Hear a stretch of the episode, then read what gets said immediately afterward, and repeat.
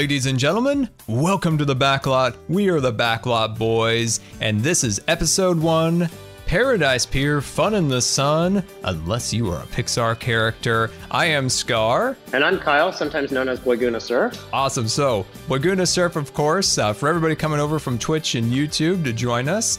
That is, of course, my brother. You guys remember him. And, uh, you know, Noob to Pro, famous green beans and things along those lines from uh, our Minecraft things. So, something that my brother and I love is Disney, and we're super excited to kind of take our Disney love and passion and put it into a podcast that features commentary, history, rumors, and all sorts of things around the Disney company, the company, the studios, and the parks.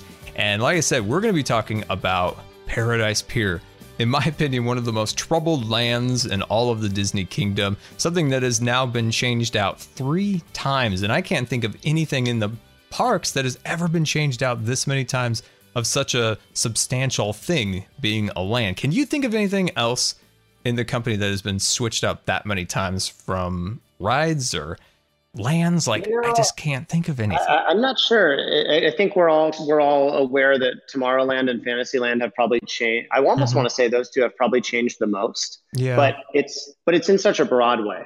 You know it's it's little things here little things here eventually all adding up um, mm-hmm. minus that catastrophe in 1998 tomorrowland but which i do have a soft spot for too. Anyway yeah it, it, there really isn't another place that has had rocket rods that has had so many different overlays. Yeah. You know, you went from beach style carnival, Victorian era, now you're going into this Pixar thing. Like, you know, pretty soon all this stuff is going to be in uh, in Tony Baxter's backyard, and it'll be a whole new theme. So that's really what it seems like that this pier has an identity crisis. They can't figure it out, and um, but maybe they maybe they have with this Pixar thing. We're not being critical, uh, or we are being critical, but we're not being negative.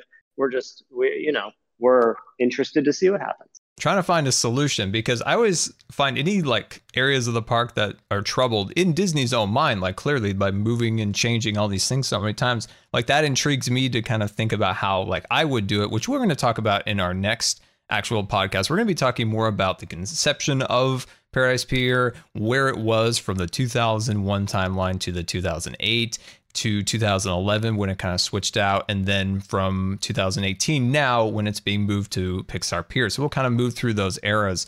Um, that is a good point about Tomorrowland and Fantasyland. But when I think of Fantasyland, it still was kind of that medieval, and it just kind of got an upgrade. Sure, and that's and maybe that's that that's that's a better point. I I, I kind of goofed it up on that.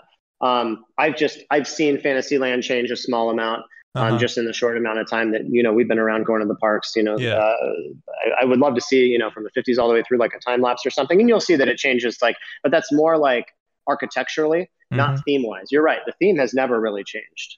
That's yeah. a very good point. And also, I should make one other point. Um, Scar, you know, Scar, Scar just mentioned here that uh, we're going to be talking about some things that they could do to the pier a little bit later on.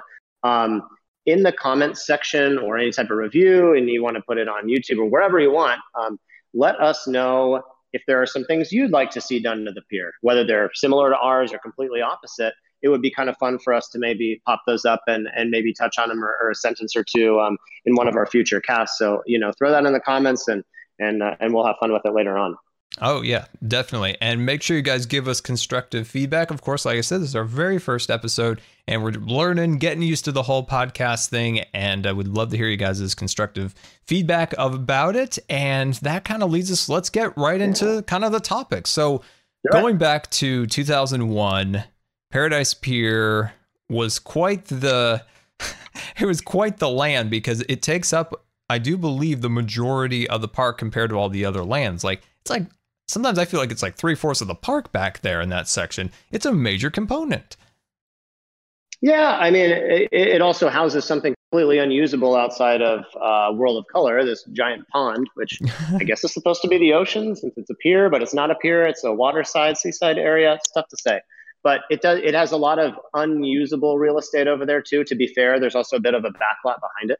Mm-hmm. So, so I've had a question and this has been since the day when we went there. Where is the ocean?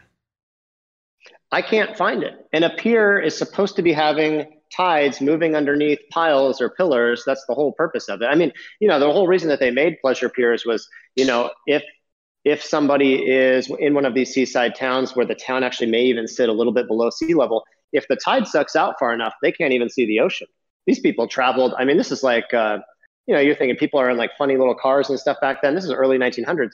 They travel there for a long ways and they can't even see the water. They build these piers, construct them way out there. People walk way out there to try to see the water. Uh, that is what a pier is. Mm-hmm. Paradise Pier, Pixar Pier. I, you know, it's I, I, don't know. I don't know. I don't know where they came up with the name. I get it. I, yeah, it's kind of funny for a second, but it's not architecturally or it's just not accurate. It's surrounded by land. You have on the far right side, you know, you have uh, the Ariel's Grotto area. Then onto the far left side, you have the Paradise Pier Hotel. It's always been a little confusing. The best I could ever guess is the Oceans is on the other side of California screaming. But yeah, let's start with our tour all here. those trees and everything. Let's just think about it like that. We'll think about it like yeah, we can we can we can think of it that way. So benefit of the doubt. Benefit of the doubt. benefit of the doubt. So let's start at the beginning here. So like I said, 2000, 2001, the park opened. Uh, Paradise Pier was supposed to be a modern pier. Am I correct in that? It's like a modern pier with like a small sprinkling of throwbacks to the 1920s and 1915 piers of the time, I believe. Yeah, it's like a beach style carnival. You know, it's got these funny carnival rides and all that. Not carnival. It's got a bunch of carnival games and it's got a roller coaster and it has a. It's got some staples. Had the little carousel with uh, King Triton and a bunch of fish and everything floating around. Um, but yeah, so it's like this beach style carnival. That's really what it opened up to. You have these little games everywhere. People are winning, you know, big stuffed bears or you know some funny elephant or something. But then you, now you got to tote this big thing around. You're shooting some baskets and winning a bunch of prizes for your date. But now she has to haul this thing around. It turned into a whole thing. Everybody's carrying stuff. There's not enough lockers for these stuffed animals. I actually don't know if that's true, but you would think that it would be a little bit of a problem. Yes, carrying these big animals around. I've always wondered after somebody has one said big animal, what do they really do with it? How long does that really stay in their house before it's either well, put into the garbage? When I've won a couple of those, I gave him to Peanut, who's my dog, and she destroyed him immediately, but had a wonderful time doing it. So it, it has they have they have their uses. Well, there you go. But I think a lot of times you see those things, people that you see them on the side of the freeway or you know under an overpass. You know, people just launch them out of the car too. So it doesn't another, even make it home. It turns out. I don't condone it, of course, but I mean that's one way that people are utilizing things that they spent you know twenty seven dollars trying to win and now they're out of one dollar bills and uh, they're upset, and so they launch this guy out the sunroof. It's no big deal, but it is a big deal. I Literally. guess get a nice find on the way back. So let's start with just a tour. Let's let's envision ourselves in 2001. I personally remember we went to, we you know as kids went to California Adventure in 2001. And uh, mm-hmm. I remember being quite nervous about going on the big roller coaster, which was California Screaming. And uh, so we're let's just envision ourselves walking up kind of the performance corridor, which was the uh, you know the parade route, and to mm-hmm. your to your right side.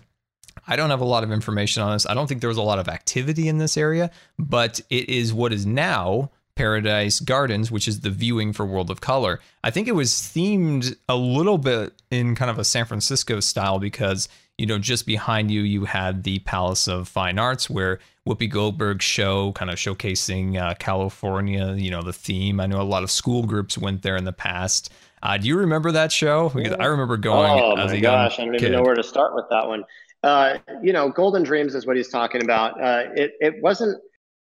There was some. It was like 25 minutes with Whoopi or something. I don't know. There was like a they coined something. It definitely wasn't that but it's it's 347 seats in this place and they were always open mm-hmm. um, which you know there's good air conditioning in there you could go in there for that um, I, and this was a creation uh, you know this was like a senior vp guy at the time fitzgerald um, this is a fitzgerald concoction the big fitz uh, put this thing together it was really you know they, it had a good soundtrack a lot mm-hmm. of people a lot of good reviews on the soundtrack but uh, you know people going there to rest their paws after walking around for a little while um, the structure of it was pretty cool. There was kind of a motivating, uh, kind of a just do it type type tone to it. Um, but uh, it really, I don't know, it just it, it didn't work because it was one of these things. It didn't have like a return uh, factor.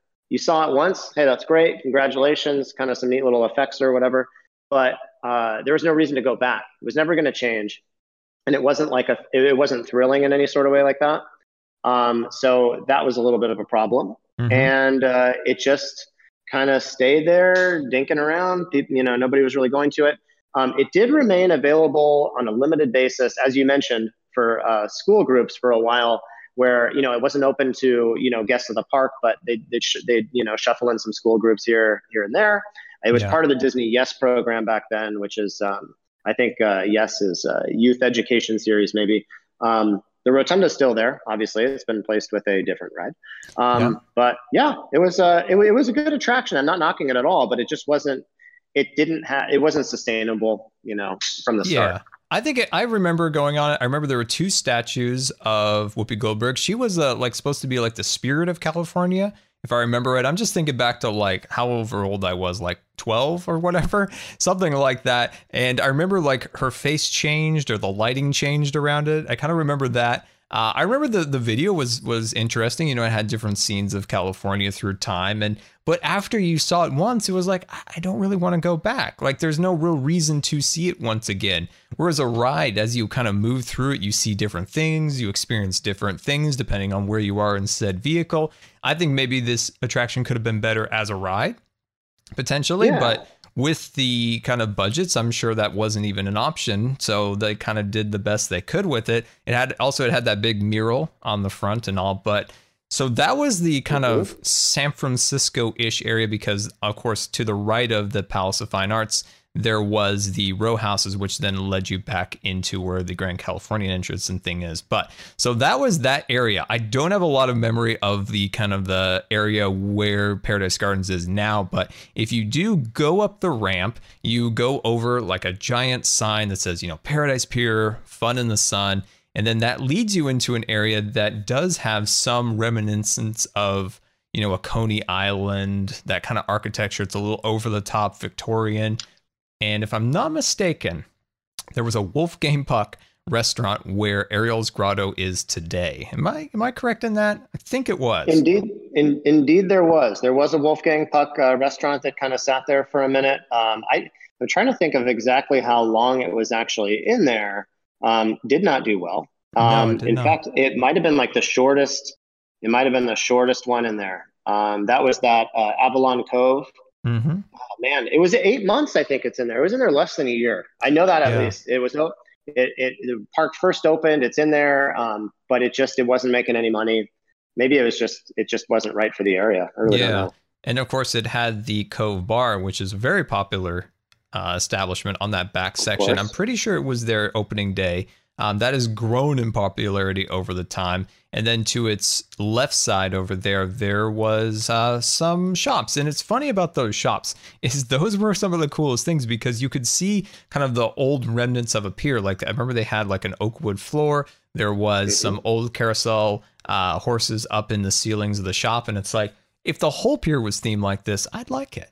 I like it. Yeah, they had. Um, I think they if, if Souvenir sixty six was over there unless that was down on the boardwalk and I'm forgetting now. Um, Pacific Ocean Photos, that actually might have been down there too. I can't remember, but you're right. There were some good stores up there, a couple good little shops. They do have, and I maybe they're they're done with this now too, especially with all the renovations. Everything changes. Everything we're saying about what it looks like now.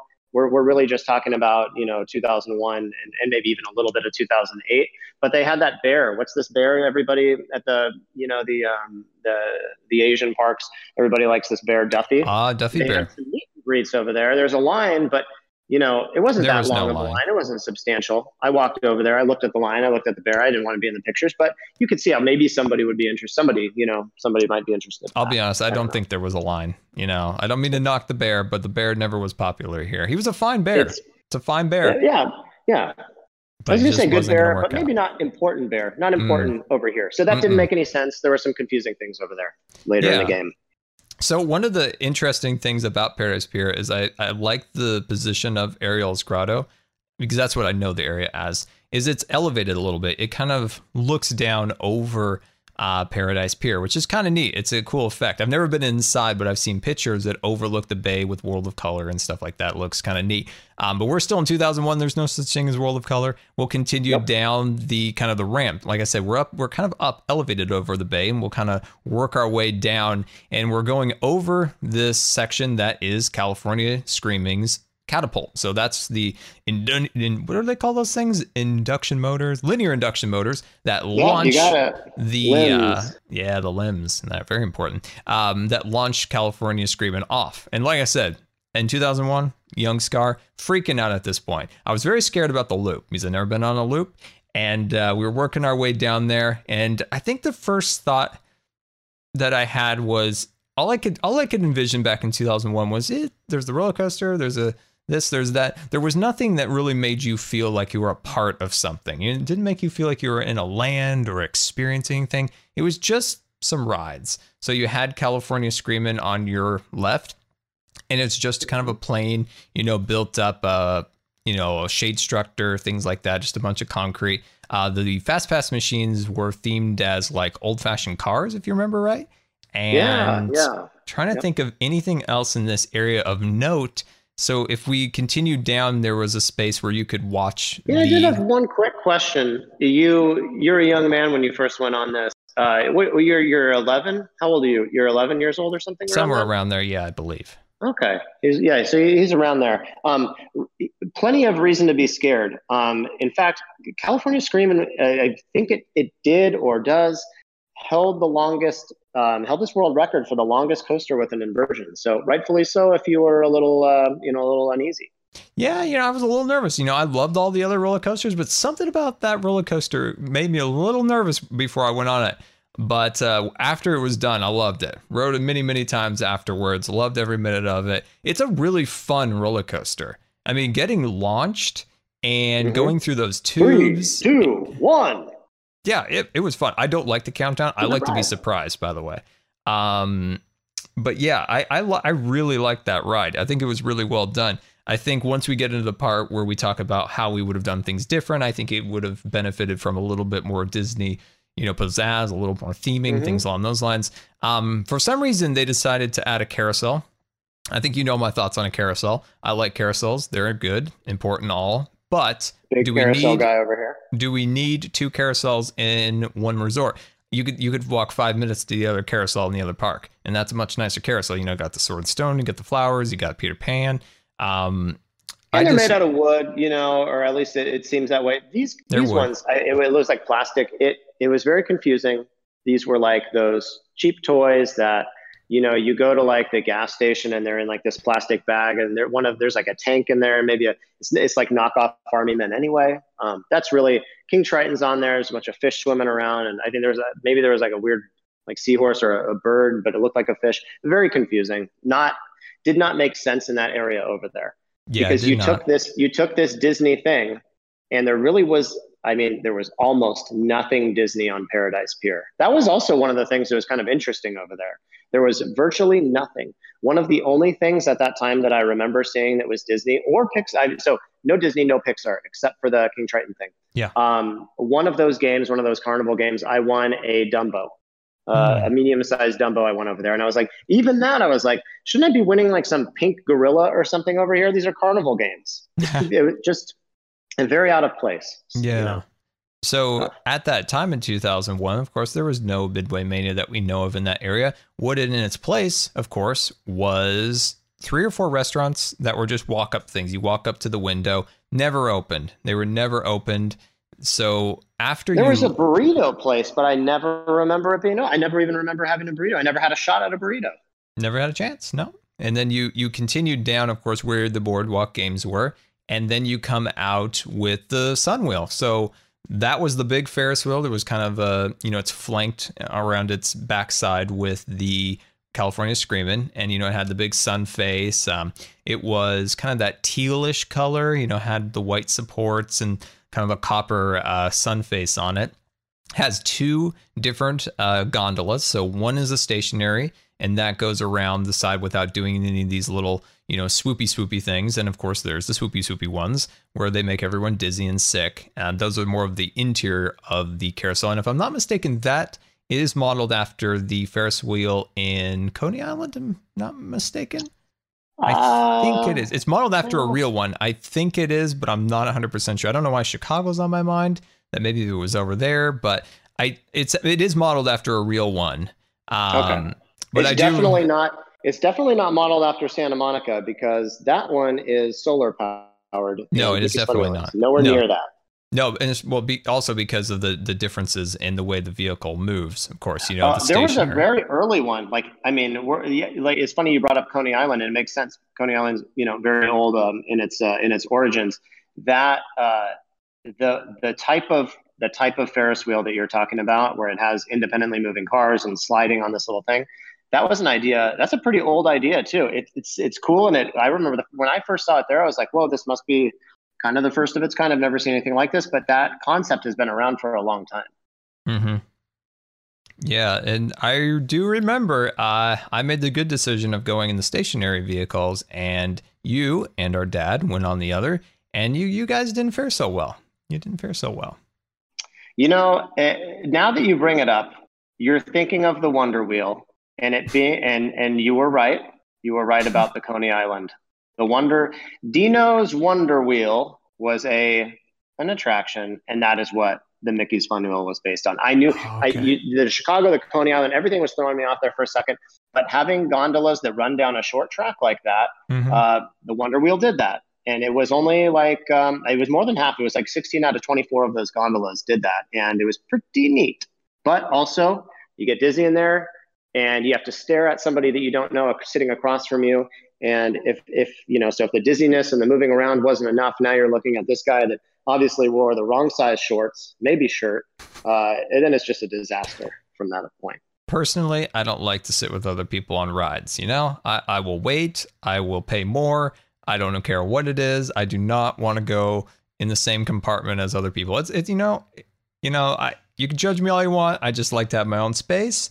Um, I'm sure this other person would like to have their own space also. It's fine, you know. But did I, you know that there were motion sickness bags that are in there? I, I think they're in every gondola.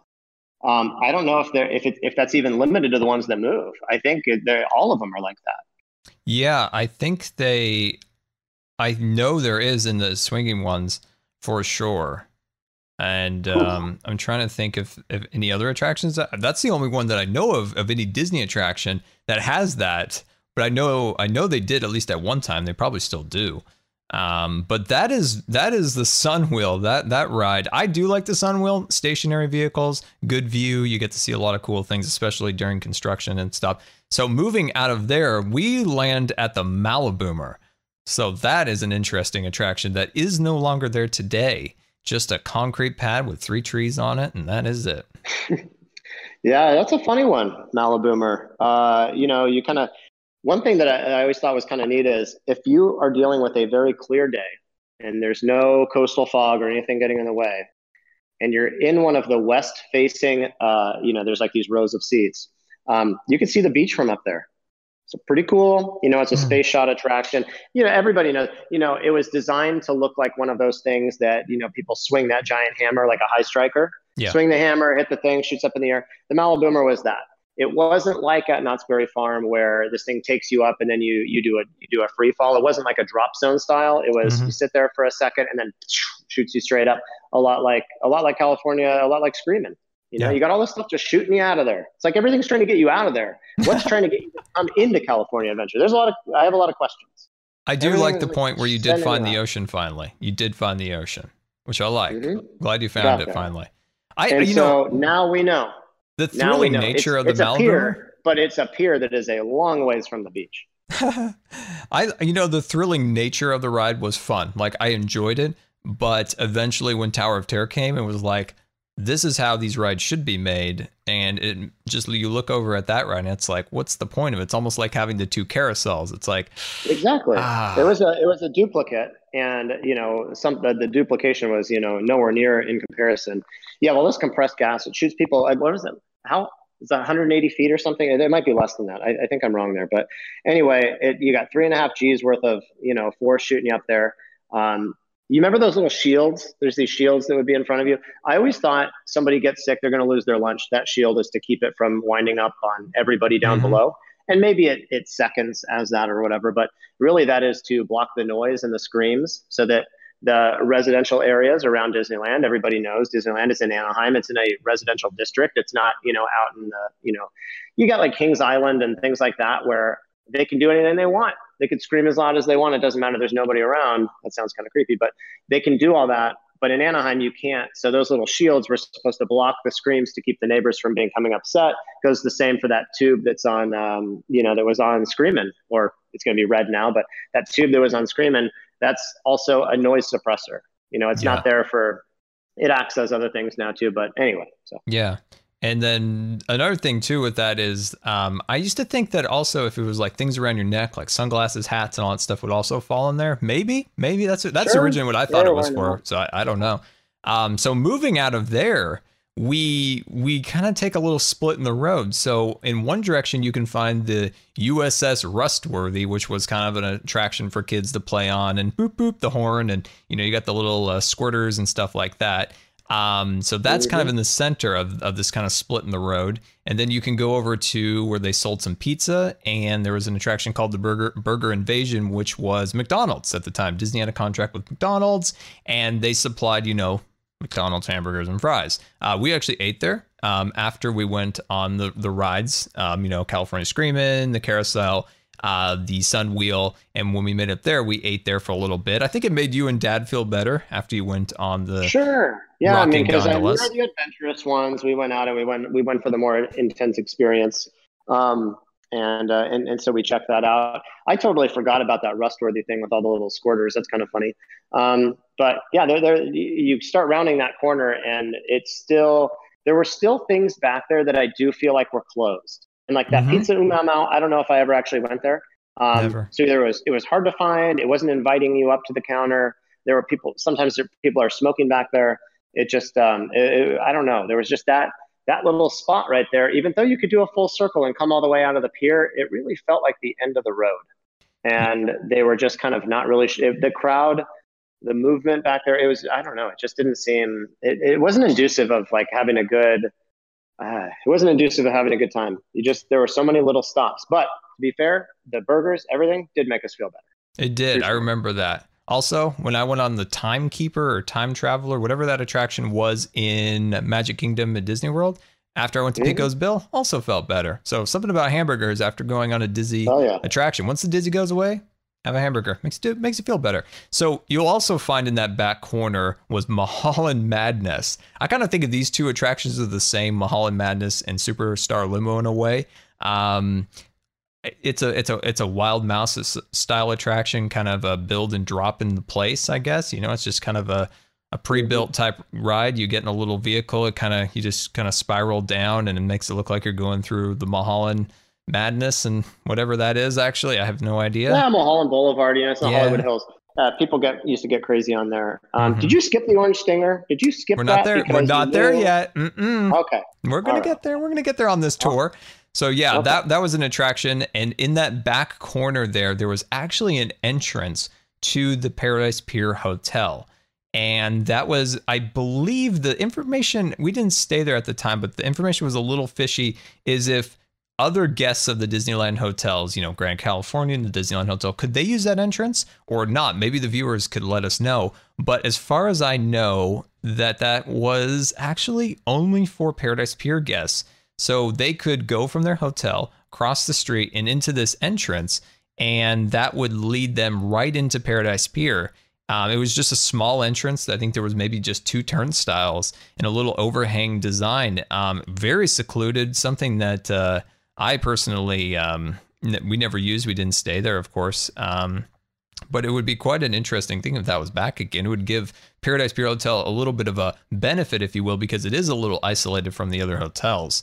Um, but that was a thing that is no longer there and did not last very long. I would say tops maybe two, three years at best. Probably, probably less than that. Uh, the gate, the hotel gate. Yeah, the one going from the hotel to it. So think of it a lot as the Grand California one into the Grizzly area of California Adventure. Very similar to that. Orange Stinger. I know you like this attraction. The Orange Stinger, which is now the Silly Symphony. I'm and now I have questions about this too. And a lot of you guys have probably seen how you guys, some of you guys have seen pictures of the new, you know, the Pixar Pier and kind of what they're expecting. It almost looks like, and I could be wrong, that Silly Symphony stays. They're going to keep that over there. Makes no sense. We'll Again, get there. Makes no sense. We'll get there. I don't know what it's doing, but this is the Stinger is a true 4D ride. You can see the pier from it. There's one of your senses right there. You can hear bees buzzing around, and that is not just a simulated sound. Part of the reason they had to change this thing from the orange thing to the silly thing is because that citrus scent was attracting real bees. People were being stung, maybe people with bee allergies, unknowingly stung over there, attacked by these bees. So you're seeing the pier, you're hearing the bees, you're smelling the oranges, and they say you're supposed to be feeling the wave action of how the how the that middle arm type thing is is manipulating the ride. But I think the real feeling is the bees stinging you. And so it was this whole thing. It was really great. Everybody loved it. Um, not actually, not that many people liked it. Uh, They tore it down. Um, you know, people were being stung, and uh, it was a whole thing. So what they decided to do was they replaced it with uh, with the silly symphony thing, which I actually like. Sometimes you see these rides with these swings on them, and you're like, I don't think so. When it was the Stinger, you were actually in a. I think there was like a bee, like the the have swing, and then there's like this plastic bee around it. But these bees are bumping into everybody. They're getting they're getting dinged up. They're always replacing them. They're always fixing them. There's scuffs everywhere. Finally, like we're rid of the bees. We're just doing the swings. And uh, I always kind of had a good time on it. And I don't like rides that spin around, mind you. So somehow I was able to tolerate this, and I, I, I really don't know how. But uh, but anyway, so that's one of the attractions over there. Uh, Scar can talk in a little bit more depth either here or in a later podcast about whether that ride will remain when it becomes Pixar Pier. Yes. Um, so moving down the road, you'll find jumping jellyfish. Those those are s- very similar to the Maliboomer, but more made for kids. So you get onto it, it kind of pops you up a little bit into the air, kind of themed like jellyfish. I think the rock work around it's kind of nice. I like some of the plants in it. Uh, the actual like structure of it is kind of a metallic, so make it kind of look like it's underwater. It's kind of cool. Uh, you'll also Are you going to mention that Intamin built this thing? which thing. The the Jumping jellyfish. jellyfish. No, I, the I same company that built uh, California Screamin', and you know, I mean, did they're like a, a mega coaster developer, the Swiss company. Yeah. Um, they so the same guys, the same guys that did California Screamin' are also responsible for jumping jellyfish. Do you think it was like a buy one get one free deal or something with It's got to be some kind of thing like, hey, you know, we're, we want to. We started testing out these small kind of goofball rides in our portfolio. Uh, you know, we work on this. You're going to take one of these, yeah. Buy one and, get one free. and then there you have it. Yeah. You know what else you find near jumping jellyfish?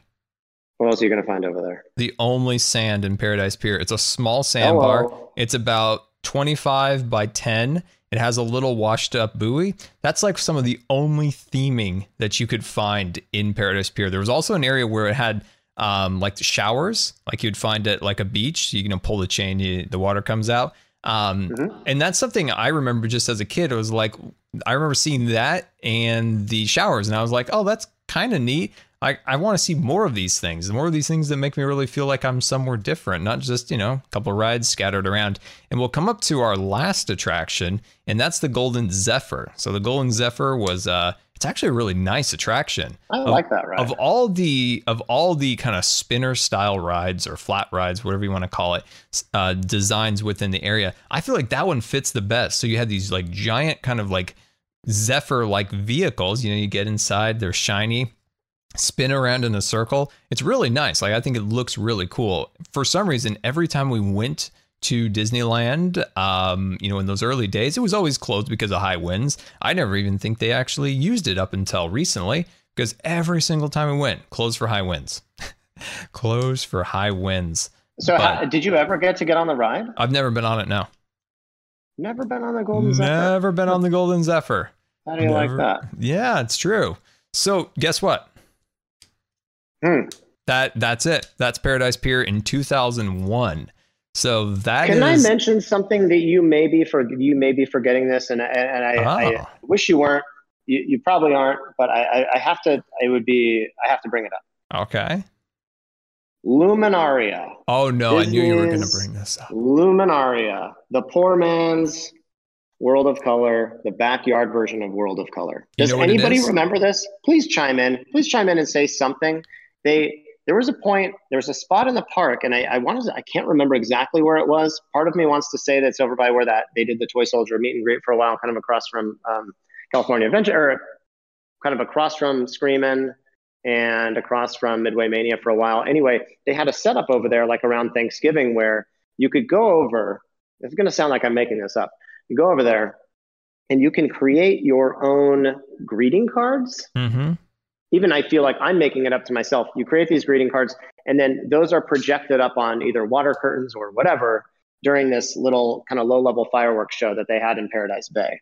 And I, I still like, I know that there's like similar things to this illuminations, the reflections over Earth, and all that stuff at, at Epcot is supposed to be like that. But this is, it was just a disaster. It opened in November, um, like I think it opened in November and of 2001. So the first time around with the park, and it closed in January. So the thing's open two two months. They could have changed it to not have to be just like you know Christmas greeting cards. It could have been anything in the world. Um, but Steve Davison was the one that created this. The guy's responsible for some really neat stuff, but somehow he created this and I feel like it was one of those things he built it and then he just sort of slowly backed away and hid in a bush or something because he looked at it and he's like, oh my God. So it was just uh, kind of a, I, I don't even know what to say about it. Actually. It was a, a good test bed, really. They, they learned that pyrotechnics in that area was just a no go. Um, one of the reasons was that it the smoke kind of stayed in the bay and drifted into the Grand Californian. So you know, you have people ah, paying right. like you know at that in those days probably I don't know like three hundred dollars a night. Um, you know now it's like four or five these days. But uh, yeah, you know these right. people are paying good money, and you know the rooms are full of smoke and not having good times, and it was just like lingering in that area. So that's why you'll see a lot. Mostly there you see no fireworks in that area. They might have some for New Year's, but I've never been there on New Year's. But um, and that was kind of a good test bed, if anything, for World of Color to come. And uh, like you said, Steve Davison is just like a genius when it comes to those spectaculars. But I just feel like He's once incredible. again, once again, yeah. the Imagineers were given like a small pot to work from.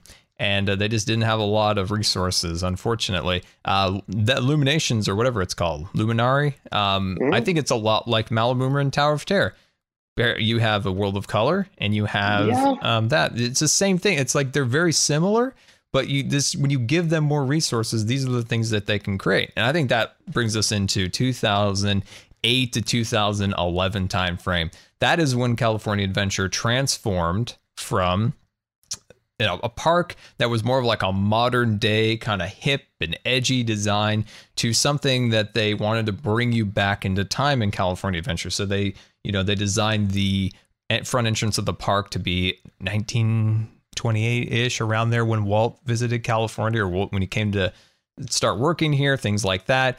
Um, the Grizzly area turned into kind of a 1960s. So you see like the Rambler and stuff like that uh, parked over by Soarin'. Um, just things like to kind of bring you back to that time period.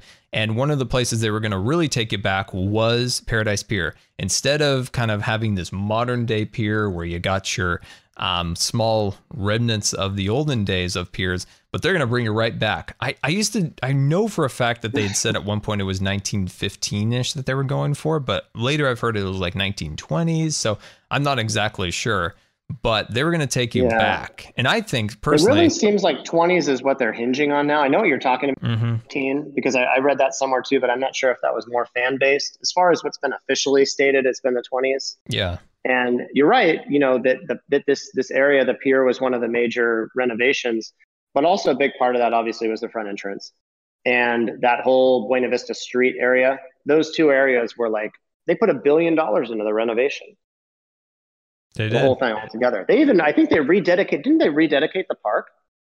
They did. There's two plaques. Bob one, Iger. one from Eisner, one from uh, Iger. Bob Iger popped in there. This is June 15th in 2012, and he goes and does this whole thing. And it's funny. Have you ever noticed that? And I don't know if Walt he would like this because it's showing reverence to himself, or if he would be like, "Hey guys, come up with your own thing."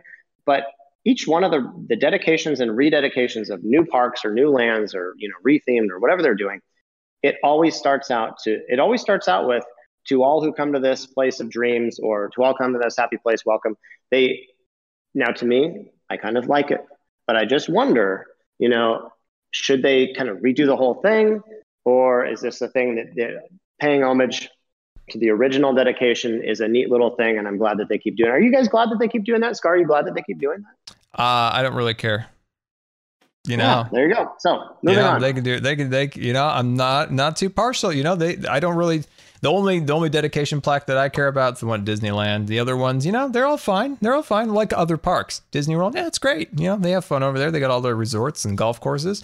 But you know, the only park that I care about is Disneyland. You know, a traditionalist. There he is. Ah, okay. Uh, you know, it's just the one where you, it's just a special feeling over there. I like all the other parks, but there's just something special about Disneyland. Sure. So that plaque I care about. Um, mm-hmm. so 2008 to 2011, the uh, the Golden Dream show is made way for Little Mermaid.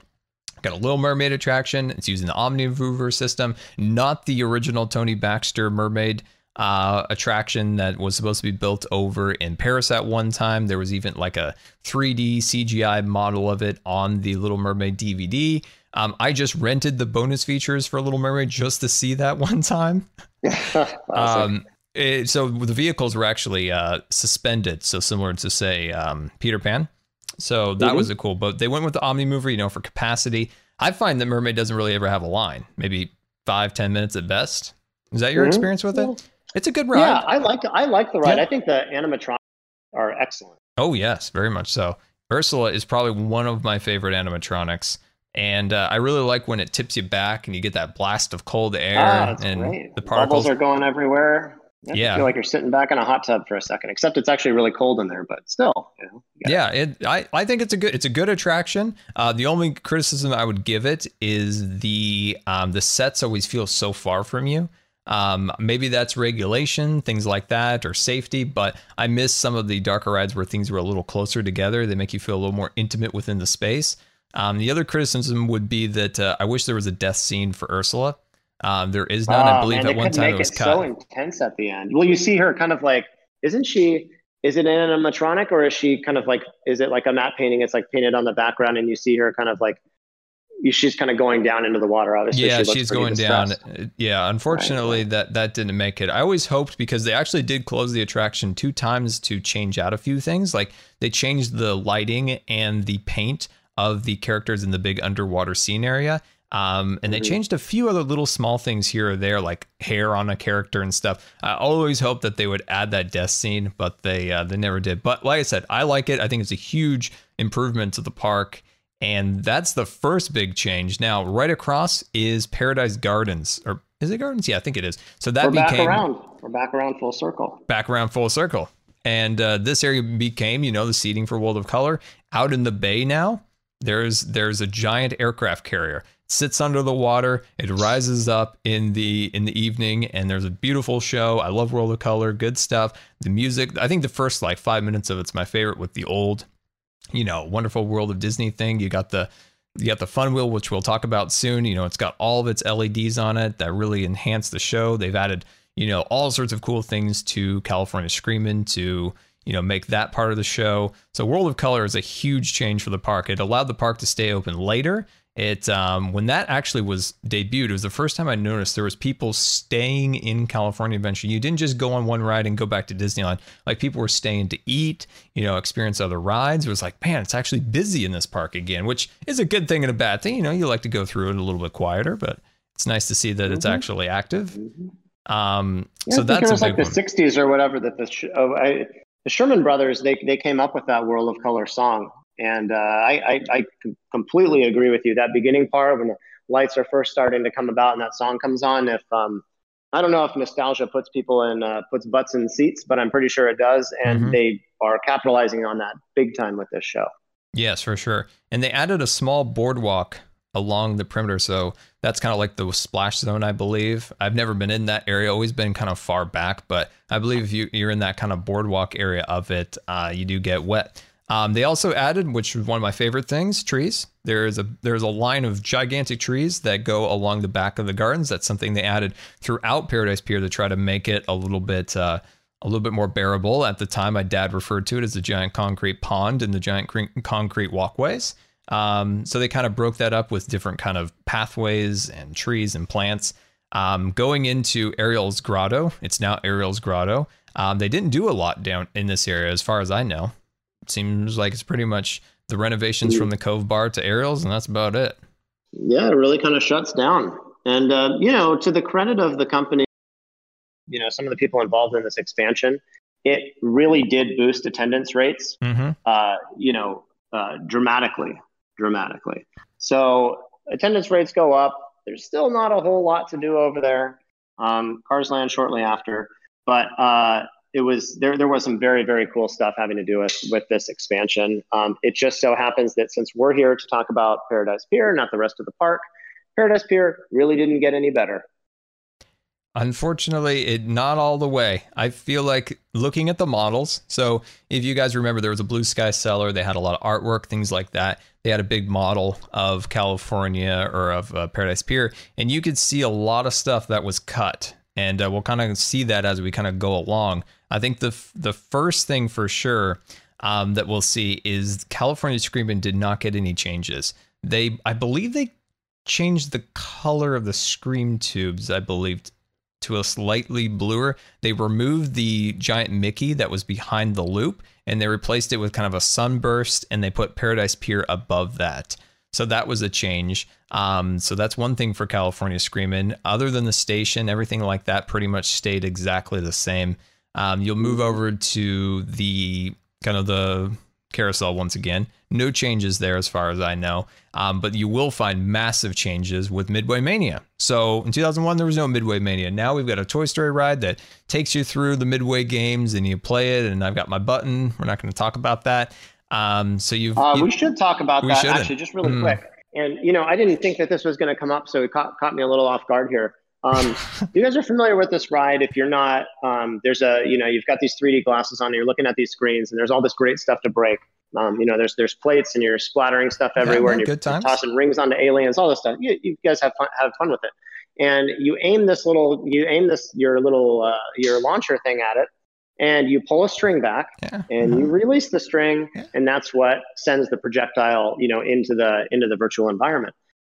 It's exhausting by the end of it. Mm-hmm. You find funny ways of holding onto this thing. Pretty soon, you've got uh, what's that thing that people get? They're always at their desks. You know, you like some type of stress ball? tendonitis and stuff. And no, you know, it's not stress balls, but okay. it's people get tendonitis in their wrists and all this other funny kind of weird stuff. Um, but what ends up happening is if you, if any of you guys are lucky enough to sit in a car with Scar at some point on this ride, and I, I strongly suggest it, if any of you are lucky enough to do this, you're sitting there and you're pulling back on the string for however many minutes this ride is in length, and he's got a little button. He just hits this little button and fire away. So as quick as he can touch that little button, and you know, to be fair, right, you know, this is this is fine. But don't you don't look at his score and think that you're inadequate in any way. It is just oh, not comparable. Oh, that you know, it's I feel like there's some terrible. I feel like there's some tears over there. You know, that's okay. Well, you know, you know I notice that I usually win, and that's okay. You know, I, I think I'd win without the button, but that's that's that's you know maybe I'll. Would, I'm just I'm pointing it out to people so that they know. Okay, I feel like you also pointed out in my in our vlog that we did back in 2014. But that, all right, all right, all right, all right. Um, because not a lot of people know about that. Yeah, it's a, it's a little different. Okay, so what you'll find with with Midway Mania is they have that uh, that Coronado hotel look, isn't it? California del Coronado. Del Coronado, I yeah. think it's the one down in San Diego. You've seen pictures, it's Abs- white and red. And- absolutely beautiful. So that's what they kind of themed this attraction on. This attraction is themed towards a pier. It's perfect for it. It's a really fun attraction. People up until Cars Land, that's where they ran in the mornings. I mean, I ran many, many times or wheeled very fast to it and, uh, you know, ran over small children and all. It, it was a good ride. You got to get there fast and usually 45 minute queue. And, um, yes, what was that? Mm-hmm. Um, I was just going to say it did uh, just just for people keeping keeping track, kind of on a on a timeline of sorts. Um, you know, you know, listening. It wasn't. Uh, this wasn't part of the. It wasn't part of the full expansion. This came earlier. No. This came in 2007, so it was a little yeah. early. It just it was um, it was approved just before uh, the whole renovation. So as far as I remember, Midway Mania was not part of that billion dollar expansion. This was added just before, kind of that Matt Ouimet time of around 2000 uh, onwards in that kind of mm-hmm. period in between, I believe. I believe maybe somebody could yeah, correct 2000, us. 2008 is when they threw it into the ground, and I think, and then there was some, some one of them opened up in in Tokyo um, in 2012. So later on, that one, yeah. the one that opened up in Tokyo actually was in line with the actual DCA expansion. But anyway, so Yes. So there we go. It, it's it's a really beautiful. It's kind of a red uh, roofs with a kind of a yellow dusty-ish design. Very beautiful. Lots of lots of incredible uh, woodworking and stuff. You'll find uh, Mr. Potato Head doing his barking. You know, talking. I don't think he pulls his ear out anymore. I I would gather that maybe somebody tried to steal the ear. That's why he doesn't. So he would actually pull his ear out and then put it back in. Sometimes you drop it, and out of nowhere a cast member would appear and stick it back in there, but I kind of feel like they have uh, done away with that because I haven't seen that in a very long time. Um, so that is that area. There's a few kind of uh, things in front of it. There's a few kind of areas where there's uh, some outdoor vending that's kind of themed a little bit towards mm-hmm. that time era. Uh, you'll move on a little bit and you'll notice that the boardwalk area has been changed. So the boardwalk games have been updated. They've been given some Disney characters. There's a Goofy, there's a Dumbo attraction um, to name a few, and they're all facades are built up into that almost Main Street style, you know, very decorative, Victorian, looking really cool. But this is where this is where it gets a little bit sad. This is where the model that Paradise Pier had in the Blue Sky Cellar that we did not get. So mid so the fun wheel is now Mickey's Fun Wheel. So went from the Sun Wheel to Mickey's Fun Wheel. They changed the color scheme. They went to the black, red, and yellow, and then of course the the white Mickey face on the front. Look really cool. I think it's an icon of the park, right? You'd think it was, right? Absolutely, absolutely. Yes. It's it's on everybody's postcards. In that big, nice panoramic shot of somebody's up at the Cove Bar sipping on their favorite tropical drink. It is the backdrop. It is the backdrop. So you'll notice on the on the gondolas they have the old fashioned cartoon logos of you know, um, uh, what's the dog? Pluto, Goofy, Donald, and they look really cool on there. So they're they're all designed. Did you say on, what's the dog? You know, me and names are sometimes hard. You know, we've okay, had a we've that's had fair. a relationship. The yellow dog He's got a ponytail. Confusing because Goofy's a dog too. Why is he not a pet? It, it, you know, anyway, so it's hard. So yeah. you have uh, you have that looking really cool, but unfortunately, from the concept art, there's I'm looking at one beautiful piece of concept art. It's kind of looking towards uh, the sun wheel inwards toward where the shops are. And the shops were never really changed. A few little alterations here or there, but other than, other than that, they're exactly the same. Uh, they kind of had that that cheap kind of stucco design. They weren't updated with the big, you know, grand Victorian design. The queue for the sun wheel was not added the shade structure over it or the wraparound boardwalk that went around the edges. Maybe that was cut because of uh, World of Color probably, but the kind of the concrete pond that the sun wheel sits in remains today. It's not themed towards anything. It's just concrete, and it's kind of unfortunate that it never got its full kind of 1920, you know, seaside pier design that was in a lot of the concept art in the model. Unfortunately, were you a bit disappointed about that? I was. Yeah, you know, I I think um, I don't know. I'm easy to impress. I, I was excited. I'm always excited when a new thing has been done. I'm yeah. one of the people that think, um, you know, I, I, this is funny. Uh, I remember a while back, and this is before there were a lot of Disney fan sites, you know, dedicated to specific things about the parks, not yeah. just like, hey, we love Disneyland, but there was a site called Disney Geek, if I remember right, mm-hmm. and they used to show almost daily photos, um, maybe sometimes weekly, but I feel like it was, it was close to daily photos of Space Mountain uh, both being painted to that brown bronze level and then also painted back down to white when that time came. And you know, I was, yeah. uh, and so I was excited to watch and see the new Tomorrowland, and it blew my mind when I got there in the Rocket Rods. And then, uh, you know, and then also to see it change back. So I like to see new things get done, mm-hmm. um, and I think some of the some of the, the the cool new things that were happening at the park as a whole kind of took care of the things that I feel like they should have done in Paradise Pier but didn't. Okay, that's so a good point. My and so now looking, if I look at it now, I'm like, oh my gosh, you know, there were all kinds of problems and not enough was done and all this and all that.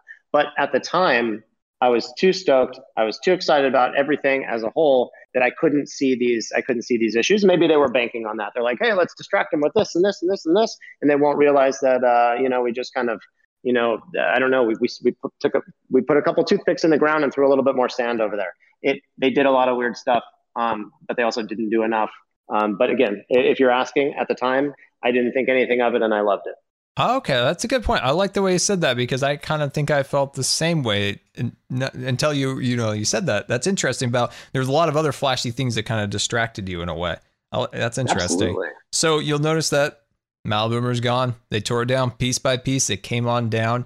As of today, there's just a concrete pad there with three trees on top. Not even a meet and greet, which was strange. Maybe because there's like mechanical stuff down there. They don't want people walking around near. But um, that's still that's still the you know just a concrete pad with no attraction there. In the model, there was actually a three tower Green Army Man attraction. So it was kind of like those parachute rides they used to have at Knott's Berry Farm. It would they'd bring you up there and then they drop you down. The parachute would catch and then you go kind of slowly downwards. Um, that was actually something that was in the model for Paradise Pier. So this was the rev- renovation model. Unfortunately, that mm. never came, which would have been nice. Sounded like a, a pretty cool thing. Unfortunately, we never got.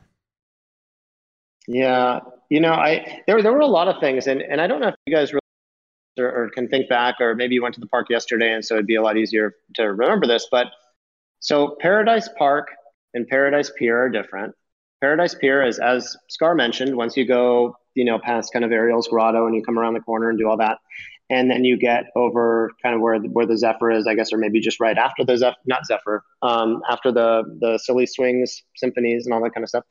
Once you get over there, um, that's that would be the Paradise Park area. Yeah. They're supposed to have different audios, and I think they do. I'm, I'm sure that they're not making a mistake with this or whatever, but even that's not very distinctively different. You know, like, and I, I know that that's supposed to differentiate between the two things, but why would they want to do that? Hmm. If it's supposed to be continuous and it's supposed yeah. to be this, you, you shouldn't have an issue with, uh, you know, uh, continuity here, but you do because you're now you're sectioning it off on purpose and you're separating it on purpose but it, it it's, it's just it's never been ne- nothing has ever been all the way tied together over there no and it I, just I, hasn't yeah i definitely agree with you on on that i think the the idea was when they switched out the audio uh, loops around the actual pier portion it's supposed to be a little bit more energetic you know upbeat whereas paradise sure. park area was supposed to be a little more subtle a little slower um, mm-hmm. more relaxing in the park area i think but uh, I don't get the concept. I understand why they would do it, but it's another thing that for somebody that that maybe has a little bit of a you know a hard time focusing sometimes, it's too much. It's too much stuff going on. Like it, uh, it's just pulling you in so many different directions. Yeah. And so maybe with this Pixar thing, it's going to bring everything together. But I swear, if they have one, you know, but then if they have this silly symphony thing, or if they keep one Disney thing over there, which I'm not going to go into this right now, but it sounds like they're going to keep, you know, Mickey's face on the thing. Maybe they're not going to do that. I don't know. We're going to get the Pixar but, Pier. Don't worry. We're going to get there. I know, but it's I'm, all I'm saying is just in my summary of what's going on and what you've described so far, and I know you have a little bit further, you know, to go around the clock here, but it just it doesn't nothing it, it never ties all the way together. You yeah, know, it's like true. when there's a puzzle, you finally finish it, but there's like three pieces are missing, and it's like forget about it, you launch it on the floor. It's kind of like that in a way. Yes. That that's true. That's that's my biggest concern with Paradise Pier is it's a lot of patchwork, and uh, yeah, that's unfortunate. So coming now out of where the Maliboomer was, or your orange is gone, been torn down and replaced with silly symphony swings. So it's more of like a circus top, right? And then you got the swings coming down. Yeah and then the center column is supposed to be kind of like a tornado. They've you know painted it up with all the silly symphony designs, and it kind of moves around in a way of. Uh, of a, of a tornado. So that's and it's got some music. You can hear that from around the area. It's more open, so it feels like you're swinging more up in the air. I think it's pretty popular. Uh, fun fact: if you were to look at all the artwork, even the very small thumbnails in the Blue Sky Cellar, you'll see that there was a lot of different versions of this attraction. There was a, I believe, I'm not 100% sure because it was difficult to see one of these um, designs, but there may have been an Ursula themed one at one time. There was definitely a Pinocchio uh, themed uh, swing ride they had envisioned where it had like that kind of big guy with the beard, me and names again, uh, from Pinocchio, the bad guy. He put him in the boxes, the, the donkeys. Oh, uh, yeah, you know the guy, Stromboli. Yeah, there he goes. He was in this ticket booth. Terrible impression, but Stromboli. Yeah, he was in a ticket booth out front, and there was even even a claw themed swing ride at one time too. Really? These are all the different ones. Yeah, th- it was oh, interesting. Been kind of cool to see. I, you know, I don't remember looking at that artwork in the in the cellar. I, I know they used to go in there, and I've been went in there a couple of times. It was it was pretty pretty excellent. But you know, everybody, you know, they these swings are rolling around to the William Tell Overture, um, the Storm, Um, it's actually super neat. They do like a little spiel about it and everything. Um, you guys may remember it from the actual cartoon where Mickey gets up there and all the notes scatter and they fly off the page. And these characters, you know, like uh, Horace Horsecollar or whatever, one of those the older characters, you know, he's sitting there playing some instruments and he's sitting in the chair. He's flying around. It's really zany.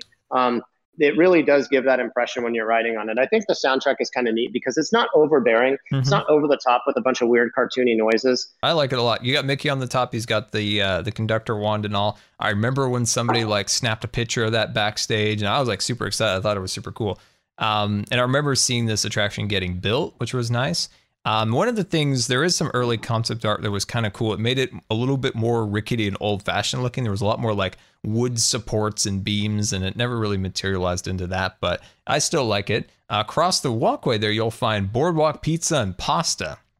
That's a huge change from Burger hmm. Invasion, and of course, the uh, whatever oh, that Burger Invasion classic. I love that place. Whatever the whatever the pizza place was, um, that was replaced. Pizza Mow Mow yes, there we go. So they added a lot of like trees and overhead things. There's a bandstand there. I think it's really nice. Huge, huge improvement to that area. We've eaten there before. Um, you'll also find uh, jumping jellyfish is exactly the same as today. How that fits into a 1920s pier, I have no idea. Um, I'm not sure if they had metallic things like that at the time, but you know, not not going to ask a lot of questions. Um, the no, only sometimes sand. it's better to not do it. You know, you'll just end up you'll you'll end up disappointing yourself in some. Yeah, you'll find the sandbar is still in the same place. The only sand in Paradise mm-hmm. Pier. Uh, the Golden mm-hmm. Zephyr exactly the same as today. Um, in some of my more recent trips to Disneyland, I have seen it operate, so I, I like seeing it at night. It looks super cool. And uh, the other things in that area, there's Corn Dog Castle. I think there were some small changes in that area, giving it a little more seating. And then the final change in that back corner, of course, is Goofy's Flight School, changing that out from Mulholland Madness to Goofy's Flight School. So Goofy's, you know, teaching you how to fly. Uh, there was a lot of actually really unique and fun concept art when it came to Goofy's Flight School inside of the uh, Blue Sky Cellar. There was one where you had uh, the entrance to the attraction was actually this orange hangar and on the very top was a marquee, and it was Goofy in a plane, and he'd flown through the Sky School like sign, and uh, it, it was really unique. Had a lot of cool designs to it, a lot of flags. There was a you know an ATC tower with some flags and stuff like that. Um, what we got in the end was just kind of some paint and a few billboards and things like that. I always kind of envisioned with that attraction if you had Goofy in the ATC tower up there and you could kind of see his animatronic moving around a little bit, maybe down on the ground where it's just sand. If you could, you know, force perspective, make that look like, um, you know, um, ah, how do you say that? Farms down below. So if you made like the patchwork yeah. of farms that you'd see like in Google Maps or something from above, would be really cool. But uh, it's just some little details there. There was a lot of rumors about this area changing. And I think to this day, it's still always talked about. I think it was just a short term fix for the area. So I don't think they went as much detail as they probably could have to kind of maybe in the future um, get to, you know, to remove it and add something new there potentially. It's a really pretty standard issue ride. You know, the Wild Mouse roller coaster, it, anybody, I'm sure there's some some uh, some roller coaster ride enthusiasts out there. Um, Mack Rides built that thing, and there wasn't, you know, if you really think about it, unless they were going to knock it down and do something totally different, there wasn't that much they could do differently than what was originally set up with Mulholland Madness. Yeah, it's true. You know, there, there, but you're right. I mean, they, you really could have you could have built up and done a little bit more fun stuff with the facade, but there was there wasn't that much. And you know, in fact, like I guess what it's based on was that you guys have all seen these funny little cartoons they do with Goofy where, you know, Goofy teaches you to ski and he does all this other stuff. Well, you know, in the 40s, they were doing all these short films. And this one's based on Goofy's glider. Um, really funny, hilarious one. And, but there's still, there's not that much, you know, there's not that much to, there wasn't that much to do with it. But yeah. where you're talking about that concept with the hangar and, you know, like a flyover type situation, that would have been great. But maybe it wouldn't necessarily have matched up with the cartoon that they based it on, but maybe they did not need to base it on the cartoon. A lot of questions, a lot of possibilities. That's the yeah. fun part about this. I always think that just a simple animatronic, even if it's not moving 100% or really like interacting with people, just a little bit of motion, just a little bit of uniqueness really goes a long way. Like, look, Mr. Potato Head livens up this whole area of Paradise Pier in the back. Like a little goofy animatronic, you know, up in the tower or something like that, I think would have been really, really, really cool. And sure. so Paradise Pier, so from I'm I'm just kind of ballparking this estimate from around 2008 to 2011, a lot of really good changes. but just they didn't take it all the way in the right direction. You know, I just felt like, you know, with, with California Screamin', there was not really any additions to its queue, even though the model showed, you know, some changes to that area. Um, the actual carousel, there was some changes to that that was in the model, like a nice, really big kind of canopy, a lot of detail was introduced into that area, which was never seen. So there was a lot of missed opportunities in this year. I think a lot of that money went to maintain the quality in Cars Land, to maintain the quality in Buena Vista Street, which are all really good. And I think those that that's good. It's just sad that I think Paradise Pier didn't get what it fully deserved, and it's just kind of looked half done since that particular time. I think there's some unfinished business over here, and we're being critical of it because we want to see things improve. Mm-hmm. Um, we love it and we're going to be critical that doesn't mean that it's a bad thing and that we're you know saying anything negative about imagineers or ride operators or shareholders or anything like that this is more just about like we there were things that we thought kind of went missing or that were taken away and maybe shouldn't have or put there that maybe shouldn't have it's just we wanted to give you guys a lay of the land so that you remember what did this place look like when it first started what did it look like after the uh, the expansion and the kind of revitalization and everything and I think this leads very well into maybe just a little teaser on what we're going to talk about next time. Next time, we're going to be talking about the future of Paradise Pier and where we think it should go. And I think there's a lot of stuff coming to the land, a lot of stuff that does look nice, but maybe in the wrong context, things along those lines. I think uh, Boyguna really put it well there is I love Paradise Pier. Like I think it has so much potential. I just have never seen it fully executed. And uh, as somebody who's always loved Imagineering, always loved design, like I'm always looking at how I would have done this or how I would have done that. But it's easy for me to sit here and do that. There's not, you know, sure. budgets and there's not people, you know, wanting to do this or that and trying to, you know, there's a lot of like pulling back and forth. Like one group wants this and one group wants that and stuff like that. So there's a lot of pressure on them. And, and I totally get that. It's very easy for me to sit here and like criticize this stuff but uh, I, I love it. So I criticize it because I care a lot about it. And I think some of the benefits too, and I'm not going to name any names, Paul Pressler, but um, there's certain people that aren't involved and aren't in the picture anymore that may have lent um, to like kind of the when Disney especially was going through sort of this like cost savings phase mm-hmm. that aren't necessarily in the picture anymore. So when we see, and this is just me playing devil's advocate because you know I'm, I'm just as nervous about the Pixar Pier as anybody else, especially you um, just as nervous.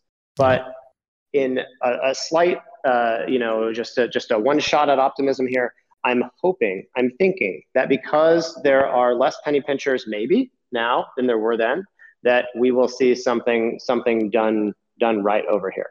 Not to say that everybody in charge of the parks division and at entertainment arts and at, at Imagineering are on the same page and they're just going to throw money out here and it's going to be wonderful because that's not always the answer either. But um, it could be good, but again, like you said, I mean, from what we've seen so far, there's just as many questions as if we hadn't seen anything, and I think that's a little bit of a scary part. A little yeah, scary. It is a little bit scary. And when it comes to these renovations, and I think it was fun to look back at way back in 2001 when we first went there as kids to 2008 to 11 and then today where we are now, it's interesting to see how many times this this particular land has changed. And it's not only some of these are the same attractions, just changing out names and details like that. It's it's very interesting to see that. And I think one thing to always take in mind is sometimes you got to bite the bullet and you got to you got to invest in something for the long term. You know, these aren't mm-hmm. just a movie that that's going to be out for 3 months and then disappear and gone forever. These are things that are going to be here for decades and decades and you've got to invest in it like it's going to be there for decades and decades and each attraction in a way is I, it's a weird way of saying it, but each attraction you go on is kind of your last impression of, of the park. Like if you go on you know, Silly Symphony Swings, and that's your last, you know, ride, or if you go on Midway Mania, like each attraction's got to be something unique and cool that when you leave the park, you remember these like fantastic things. And I think I think they forget that sometimes. That's a really good point, and it and it, it it's so it's so broad sweeping. I feel like so often the park is catering to annual pass holders, and I've been one, so and I and yeah. you know, nothing negative about that. But what they have to remember is there are so many people that go there and that will be the one and only time they ever go. Mm-hmm. And if they're going to go for a second time, some far, some ways down the road, like you said, they need to have an absolute bang up experience on whether it's a ride, an attraction, a restaurant, even a restroom. The last thing that they do there, or the, the last few things that they do, or whatever that day looks like to them, that uh, it, it, it will be burned in their brain. And if it's not good, and if the, if they're saying, oh well, you know, things were a little rusty that day, or have the right cast members working on that, or you know, uh, we we we were trying to save some money on that, so we didn't, you know, we didn't think long term. We are thinking short term as a band aid until we could do this big thing. Mm-hmm. Well, maybe those people plan their trip and they're not going to be there for the big thing. They saw whatever overlay or whatever you know patchwork that you put on there at that time and they will remember the park that way. And they will tell their friends about the park that way and their family that way. And it's not going to instigate them to want to necessarily come back or if it's really great it will. So positive and negative but at the same time you're right. It's like you get one shot with a lot of these guys with a lot of these guests. You get one shot. Don't I mean, just like, uh, yeah, like they, they just, they're for such a long time, for like a full decade after the, you know, proverbial Disney decade, they really, I, I hate to say, they, I feel like they really got cheap on a lot of stuff. They got very short sighted, very short term. Yeah. There were a lot of takeovers, there were a lot of mergers. The company was buying out lots of different assets all over the place. And that took focus and it took dollars away from parks. I'm hoping that money starts coming back, especially because of this whole Pixar thing, because of the Marvel thing. I'm I'm completely completely beside myself about the Tower of Terror going away and being replaced with this Guardians of the Galaxy thing. We'll talk about that at another time. That's a whole thing. But at the same time, there's a lot of money in Marvel. So if there is, let's funnel it kind of around the right way and earmark some of it for the parks because I, I, I would just hate to see that get ignored again for another 10 years where they keep doing this little stuff and and just uh, you know kind of forgetting about about that that big that big park experience. Yeah, I think that's uh that was a, tangent. I'm sorry, but I just I got sensitive about it first. I had to. Yeah, and I think the last thing I was going to mention is um, word of mouth. I think is more more. It's more like not the right word, but more potent than it's ever been with social media. So Absolutely. you know, if if I think of you know a lot of traditional media is a lot less powerful than it used to be. Whereas if somebody you know that you know goes onto their social media when they get back and talks about how much they love Cars Land or man, that Paradise Pier. I'm not sure what was going on over there. Like that's like really powerful. It's just an interesting just side note uh, about society today. Is word the mouth really is good huge. Point. Really and, good point because you guys remember and watch it together on the Travel Channel. You would see them come on, and this this lady, I, and I'm always forgetting her name. She was great. Anyway, she comes on there, and she would always do these funny things about rides at Disneyland at Disney World, and they'd always talk about, hey, what's the fastest ride here? It turned out mm-hmm. to be the mm-hmm. monorail, but everybody was guessing Space Mountain or something. But they would they would show those specials, and obviously there was some Disney incentive to make sure very that scripted. those were produced the right way, very scripted. And then there'd also be these DVDs that get sent out if you really wanted one, It'd be full of cut scenes and a lot of hugs and a lot of you know Kodak moments and all this kind of stuff. And that stuff sold people then.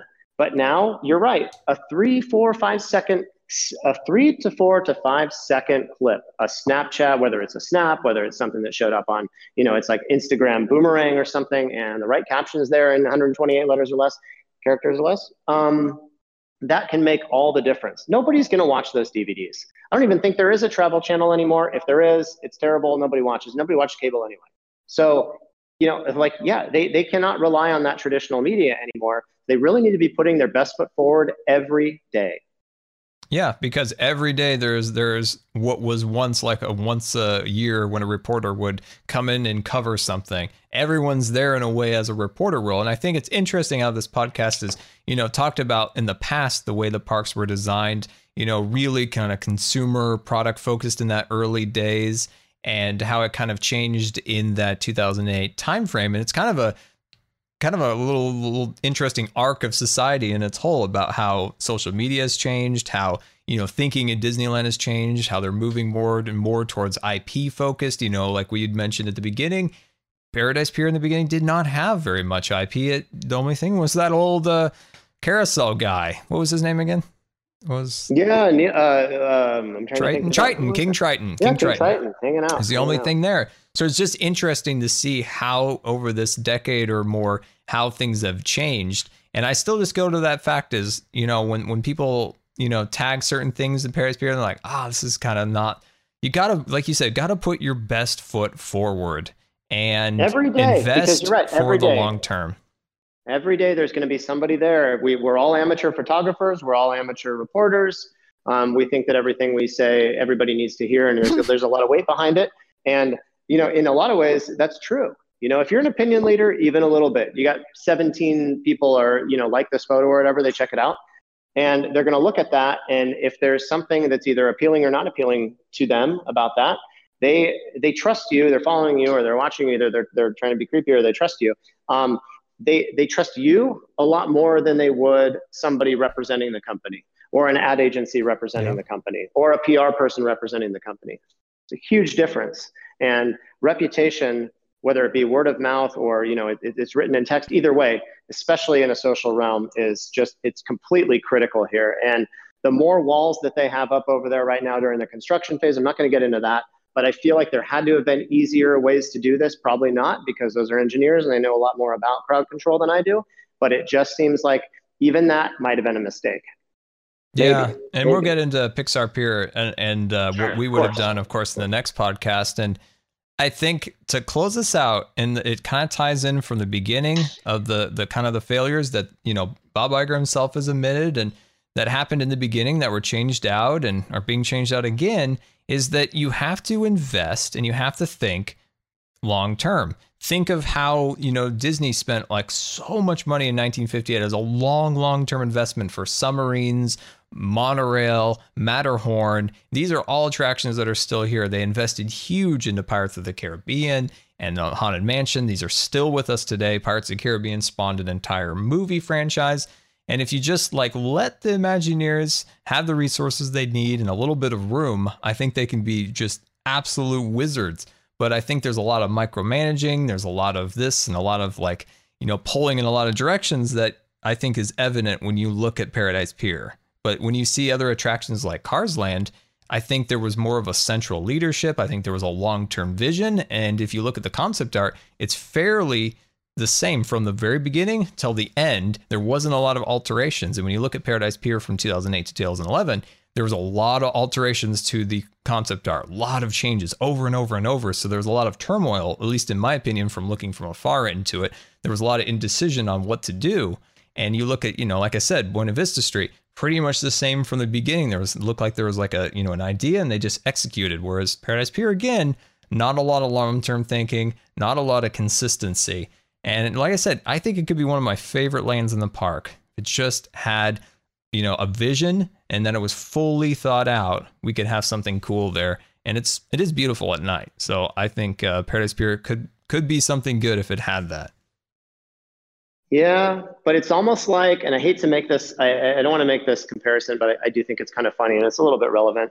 You know you're at like a you're at like like a bar or a club or something at night and there's all these lights everywhere and everybody looks really great but then it's like last call it's like 145 245 something in the morning and the lights start coming on. And you see whoa wait a second there's a lot of scuffs around here and that does not look like who i was talking to earlier. That is really kind of what happens with california adventure. You see you see california adventure specifically paradise pier because there are beautiful very beautiful parts of the park but during the day during the stark daylight mm-hmm. you see mm-hmm. paradise pier over there you just it's it's like that scene in um, in uh, European Vacation, the National Lampoon's one, when they get to uh, they get to Stonehenge and Rusty gets out and he looks at the thing and he goes, "Dad, what the hell is this?" That's kind of what it is, and I think a lot of people. I have that question. I know that you do sometimes, and I'm sure that a lot of people listening do. And we're excited. I'm excited to see your questions and your feedback in the comments. Let us. I, I I can't wait to hear what people have to say about this. Yeah, I, I think there would be a lot of interesting opinions on what time period people like, what they think about some of those changes that were made in the 2008 to 2000 time frame, of course. And uh, yeah, I don't know. Too, I, you know, I don't get out much, so I'm not sure about the bar analogy. You, but you can imagine. House you much, imagine but I can imagine. I can imagine, of course. And uh, there we go. I think that was super fun. We did our nostalgia tour to 2001. I think maybe in a future um, podcast we could talk about trips we've had, you know, in the past and stuff like that. You know, really go into the detail. And I think it was fun to kind of think about a company and society as a whole about you know looking more long term instead of such short term games like what can i get out of this today what can i get out of it today um, you know thinking long term i think is uh, something that's a little lost in today's society a little bit. And I think uh, that was good to talk about. And so this has been episode one of the Backlot Boys. I had a lot of fun. Did you? I can't be. I, I, I can't even believe this. I we've been talking about it for years. We finally did it. This is the first episode. Um, bear with us as we get some kinks out. But thank mm-hmm. you for being here for episode one. Uh, I don't want to keep repeating episode one over and over, but it's a big. This I'm so excited about this. I had a great time. I can't wait to do more of these. And uh, yeah, I, I, don't even. I'm, I'm I'm stoked to get the feedback so we can uh, keep it going. I'm looking forward to the next episode. We're going to dive into the changes that are happening right now and how we would change Paradise Pier. We have been putting a lot of thought into this. This is going to get this is going to get wild. This is going to get crazy. So, guys, thank you so much for watching. And until next time, we'll see you next time.